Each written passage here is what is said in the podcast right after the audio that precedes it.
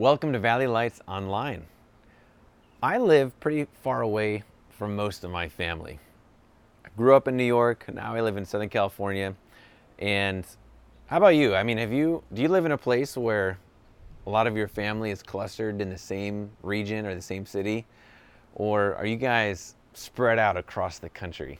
I think that's kind of more the common thing these days. There's so much mobility, it's it's easy for you have family members and kids kind of spread out all over the place. Early on, I wondered a little bit about what's my role in my family. You know, we've been focused on building our lives out here. I, you know, even though I grew up in New York, I moved out here for college. Started having a family and being a part of a church and now starting a new church. And there's a lot of physical distance. I mean, many, many miles in between me and the majority of my family on the East Coast. Uh, you might be in a place where there's a lot of relational distance. Family is a place where you can find a lot of expectations, a lot of emotions of different kinds, and maybe maybe you've wondered, what should I do about these family relationships? What is my role here? My name is Bruce. I'm the lead pastor at Valley Lights, and I'd love to get the chance to meet you and say hello if you leave your contact info. Last week we started a new message series called Who Are My Peeps? Who are my people? And we've been looking at the impact on our lives of close relationships. So last week we talked about spiritual family, the incredible impact that we can have if we team together with God's people. And really, how our understanding of God really deepens as we spend time with the family and the household of God. This week, we're looking at the impact of being in our biological family. Did you pick your parents? did you decide how many siblings that you'd have? Or did you have any control whatsoever over who your uncles and your aunts are? No, you didn't you didn't pick any of them. You've got lots of family members and you didn't you didn't choose anybody. Actually, God did. God picked who your family members would be. He created you and he placed you smack dab in the middle of your family on purpose. God created you with the intention to do good while you're here on earth. And one of the places that you can have a significant long long-term impact is in your own family. So in today's message, we're going back to our roots, which is kind of fun for me because this weekend I'm actually being visited by my dad who normally lives in Florida and he's coming out to visit. And that's, that's just kind of an exciting time to, to share some more time with family. You may or may not know a lot about your greater family tree. I'd love to do one of those fascinating background studies, you know, those ancestry things that you can do online and, and go back beyond your parents and grandparents even further. I don't know too far back in my history, but I do have a, a family photo I want to show you. This is actually a, a cherished photo in my family. This is on my dad's side. This is a picture of the Wood family. Uh, in fact, my Gram has this photo enlarged and framed on her wall because of uh, the memories it represents. And you can actually see me in there. I'm, I'm sitting on my dad's lap. I think I'm, I'm the only boy sitting on a lap there, so you can see me. And actually, it kind of looks very similar to the way you can often find my son sitting on my lap nowadays. but this was a picture when uh, we spent every summer on the lake. And we had these big get togethers and that was tons of fun, lots of family memories from that. Um, I've also got another photo of a, a, a, family, our family tree. So this is um, an artistic vision of what the family tree could look like. It's an, you know, you got trees and branches here, um, and then the names of me. I'm in there, and, and our kids, and my dad, and towards the, the towards the trunk, there's Bruce Lockley Wood. So my I'm Bruce Wood, but I'm Bruce Jacob Wood. Bruce Lockley Wood was my grandfather, uh, who I actually never got the pleasure of meeting. Um, he died early on, before I was born, and uh, it, it is fun to see though things sprouting out from him and uh, my my other family members. So the funny thing about family trees like this though is the tree keeps growing. so three of my four kids made it on there. So I don't, I don't, you know, I don't know if they're gonna be able to go back and add and keep changing to this. But this is this is a snapshot at a certain point in time. But when I look at photos like this, or I remember my family members and the impact that they've all had, I, I'm really filled with a lot of gratitude for the family that God used to bring me up. And I, I, I do especially have a big debt to my dad. Uh, some dads are absent, some dads are working all the time. But my dad somehow managed to work very hard to provide for all of us. And at the same time, he was very present for me and my sisters. He was present for every, every event, every camping trip, um, every holiday. And God really worked through my dad and a lot of my family members to instill some values that I, I still carry today. God uses family relationships in significant ways. No family is perfect. Uh, for some, the topic of family may be somewhat of a difficult one. Um, there tends to be a greater amount of conflict and pain, especially in situations when uh, people get off track from God's design for life and for family relating. So, where there's brokenness across generational lines, uh, there's usually a case where people have moved away from God's original intention for how to do family. So, when you read the Bible, you, you actually get the sense that family trees matter to God. The whole sprouting family matters a lot to God, and He keeps track of it. God thinks generationally, and He works through family trees. What one generation does with its life can have a major impact on the people that follow. And the Bible is full of genealogies. That's how we know this. Um, actually, there's a, there's a guy in our church who, who's told me a few times he gets bogged down, especially in the Old Testament of the Bible, when you read all of the genealogies and all the begets, where it says, and this guy beget this guy, and he had a son, and his name was this. And then you just, you got these, this long list of names. And you're like, why are these even in here? I, I've got no personal connection to these guys. Well, genealogies matter a lot to God. Generations of families matter. In fact, here's another photo of, of a genealogy that you can find in the Bible. And this is the genealogy of Jesus. So if you look at this photo, you can see um, on the, on the left hand side, it starts with Adam, the first man, and all of you know, his sons and grandsons on to Noah and down to Abraham and all the guys in between to King David then splitting off from King David is the line of Joseph, and then the line of Mary, who were Jesus' parents, and all the people in between all them to finally getting to Jesus. And this is all recorded in the New Testament of the Bible. And God took time to make sure that that was in there. And when you read these lists of names, though, what am I supposed to take away from that? Well, one thing is that God focuses on families and he unfolds his plan to save the world through people. It's amazing. God's method is men and women who trust and obey him throughout their lives. And I believe God wants more people. He wants more kids, more generations to keep unfolding. Look at Psalm 145, verse 4. It says, One generation will declare your works to the next and proclaim your mighty acts. God wants us he wants our generation to pass on our faith to the next. And this happens in each of our households. So let me show you one family that was devoted to God and the good that they did. There was a man who lived in the 1700s who had a good handle on the importance of family relationships. His name was Jonathan Edwards. He lived uh, from 1703 to 1758. He was a Christian preacher and theologian. And it was said of him in one of the biographies that uh, Jonathan Edwards was very godly. Uh, he was also an uncommonly hardworking, intelligent, and moral person. So, somewhere around the 20th century, some research was done on the history of his descendants. And so they found somewhere around uh, 1,400 people that they could tie back to him. And of those people, they found 100 of them became lawyers, 30 became judges, uh, there were 13 college presidents, uh, over 100 were professors, 62 became physicians, 100 clergymen, missionaries, and theological professors. 80 of his descendants got elected to public office. There were mayors and governors, members of Congress, senators, and even one vice president. That was Aaron Burr. Um, 60 were authors. 75 of them were Army or Navy officers and then one was a controller of the US Treasury. So think about all those people that flow out of this one guy and his wife. And think about the fields of influence and, and the positions of leadership in society.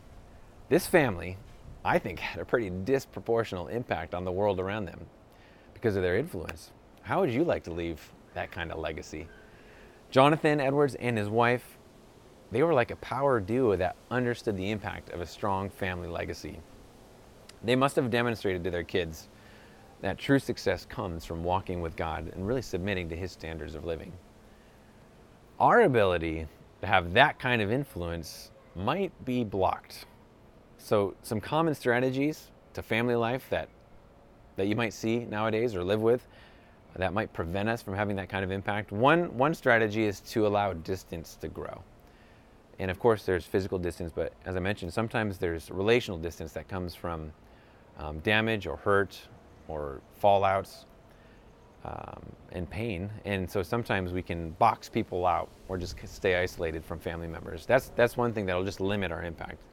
Another would be kind of the opposite direction just pour all of our resources into my immediate family here and now, just me and mine, my kids, and really just focus on enjoyment now um, without really looking further down the road and figuring out this kind of concept of generations.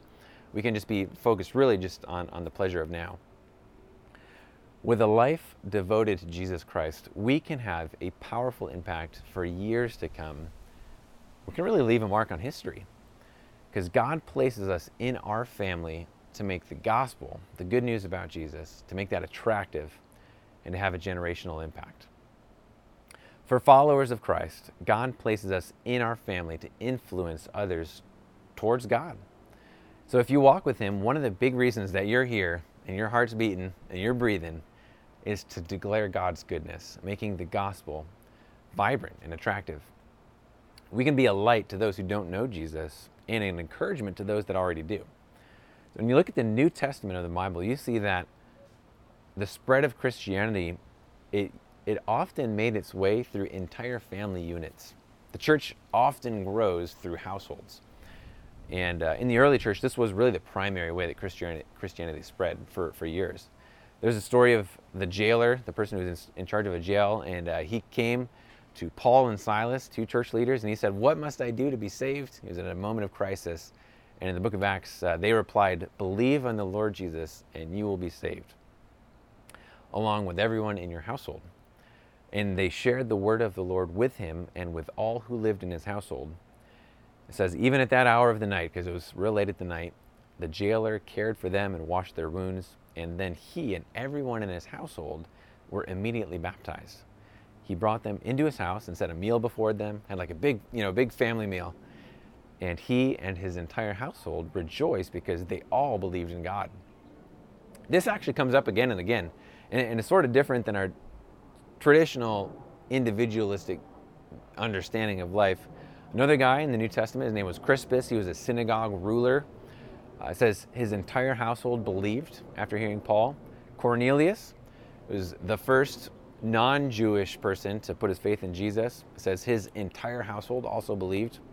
Lydia was a clothing vendor and says the Lord opened her heart and her household was baptized. Zacchaeus Jesus told him, Today salvation has come to this house. Another one, Stephana, his whole household was baptized by Paul. So the good news, you can see the good news about Jesus, this new life that we can have with God, is it's made its way through entire family units. Entire households coming to Christ was a normal thing. This was a natural way for people to shift identity as a, as a group like that. So Christian homes have a very special part to play in God's redemptive story. God might have placed you right in the middle of your family to have influence, and He might work through you to make the good news about Jesus compelling and attractive. This can bring tremendous meaning and purpose to our lives. So, how do you do this practically? How, how would you actually influence your family in a positive way? How do you live out loving your family in the way that that would, that would cause this hap- to happen? The Bible provides the guidance that we need. So, how do, how, do, how do I love my family? There's a story about a man who was paralyzed that Jesus healed.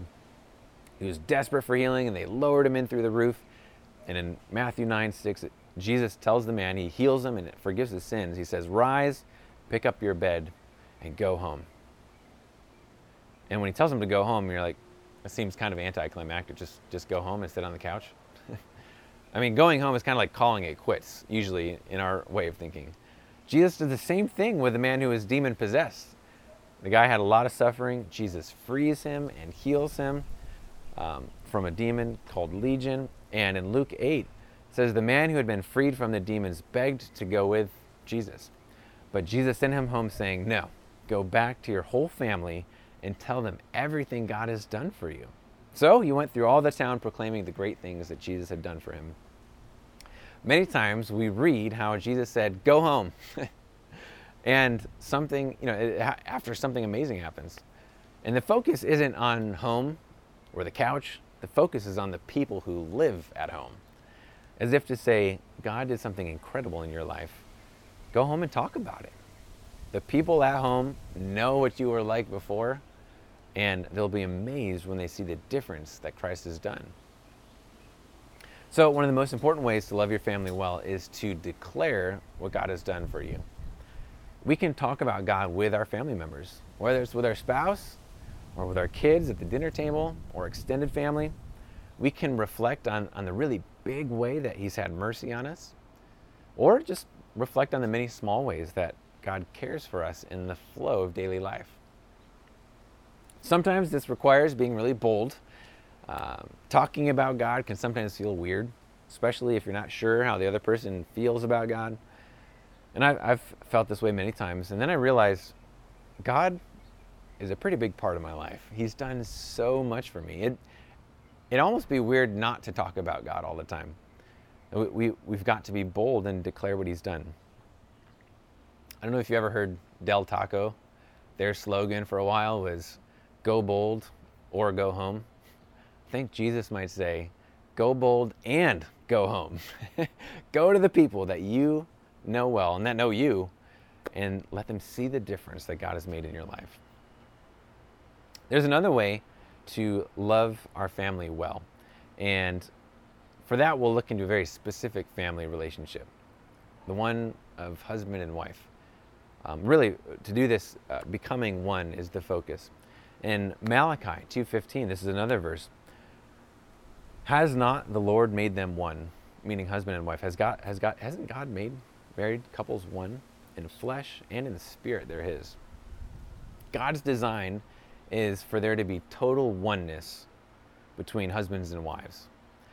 Really, this comes across as a huge priority in Scripture. There's so many things that pull in our marriages um, offenses, deceptions, um, acts of unfaithfulness or inconsideration, uh, being selfish. There can just be a lot of wedges that just get put in between this relationship. Over and over, it's just a battle to, to keep removing and eliminating the threats to our unity. Total unity in marriage is a powerful reflection of God. Uh, the Father's unity with Jesus. And it's a really a reflection of the incredible unity between Jesus and his bride, the church. So when, when marriages are unified and one, it's a compelling witness to the world of God's love.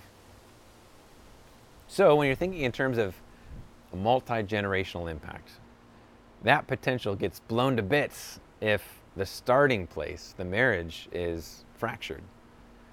Marriage is the starting place for a family tree to grow strong roots that can support growth for decades and uh, e- even a century or more.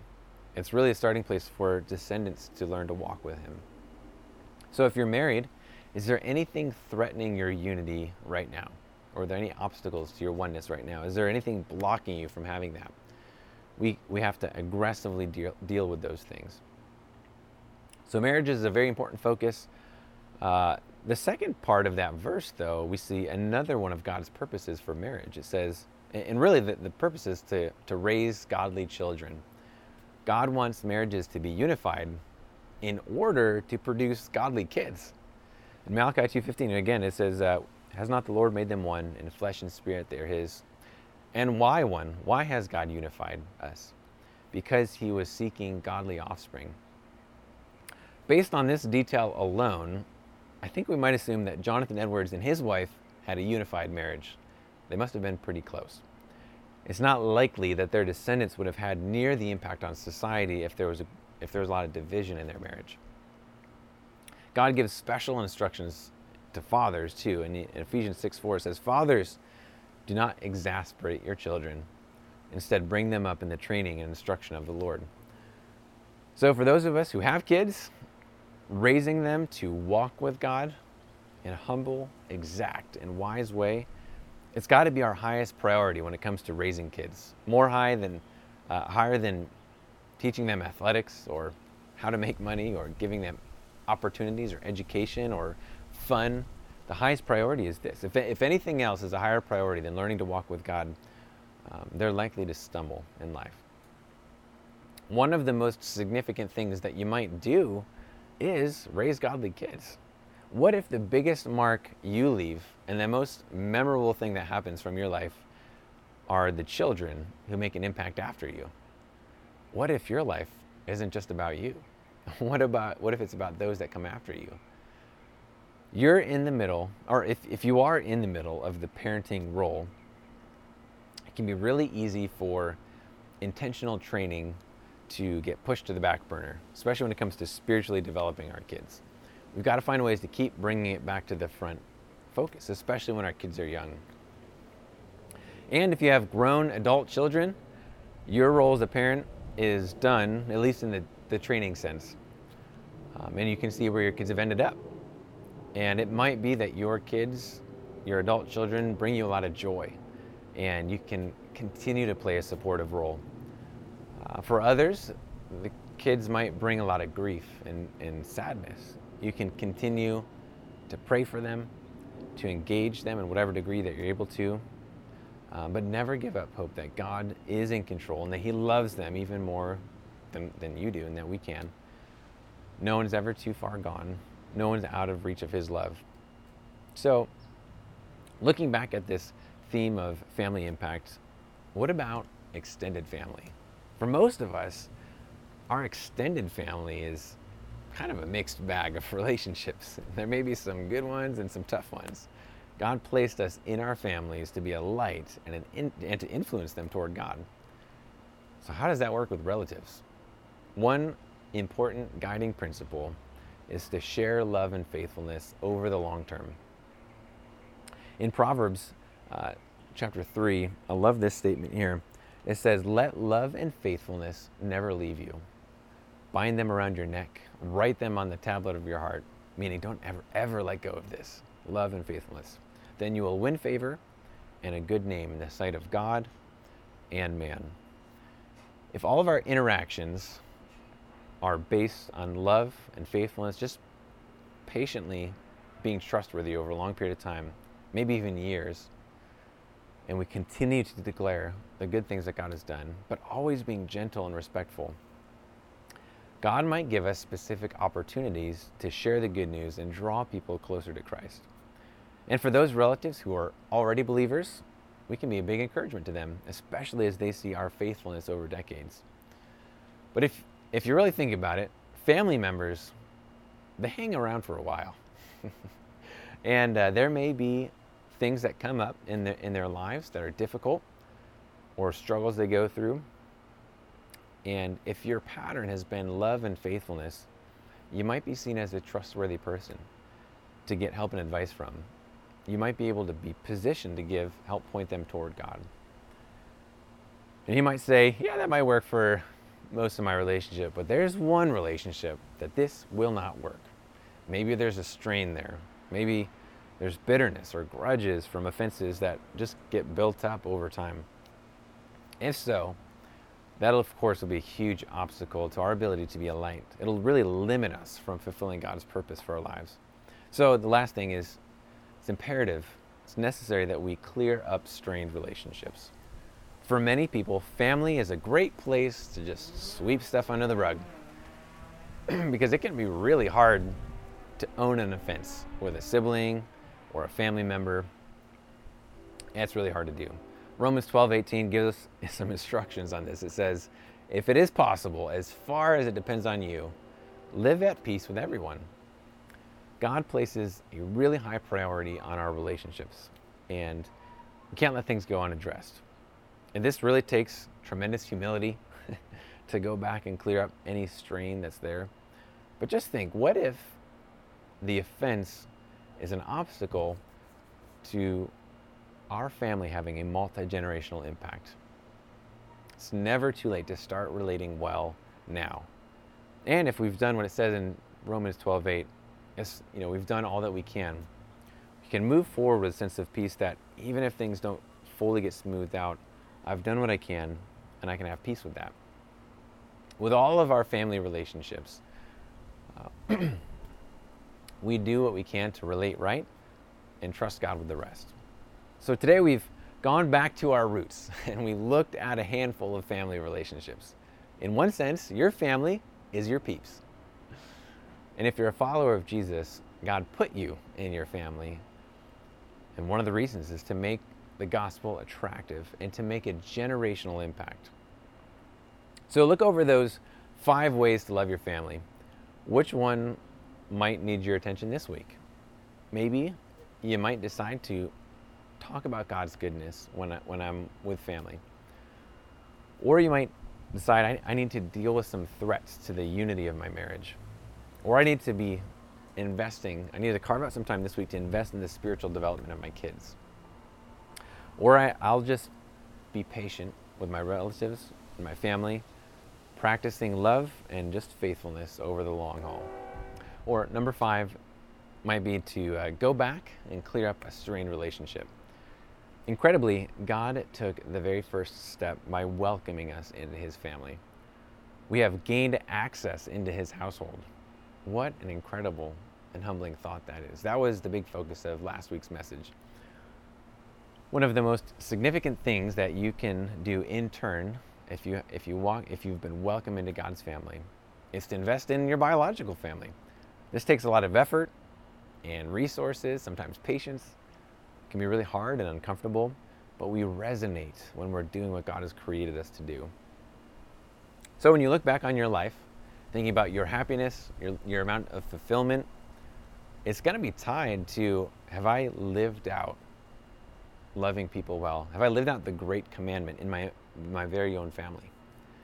One of my mentors has got a statement on this topic. He says, People tend to overestimate what they can accomplish in a year. And then they underestimate what they can achieve in a decade. But people rarely estimate what they can accomplish generationally. Sometimes we don't think that far down the line. A lot of people think about their kids and their grandkids. But what about after that? What's your last name? What has your family name been known for? What's characterized your family line? Maybe you are the link in the chain that will redeem your family name and set a new trajectory for all the descendants after you. You've got a very important role to play in your household. And walking with God, your household is an important part of God's family tree. Imagine the good that God can do through you and through your people in generations that come through your faithfulness and trust in the Lord. Let's pray together. Father, I thank you so much for redeeming us and for those that you've welcomed into your family. Um, you've given us such a role to share the light and the good news with others. Um, I thank you for putting us in our family. You know, we, we don't get to pick our family members, and maybe that's better. um, I pray that you would help us to um, respond to your love to us by loving and being faithful to people around us and our families. Pray that we would be able to declare your goodness, to practice this kind of love and really have an impact generationally to be a part of building your kingdom and bringing glory to you. In Jesus' name we pray. Amen. Have a wonderful weekend. we'll see you next time.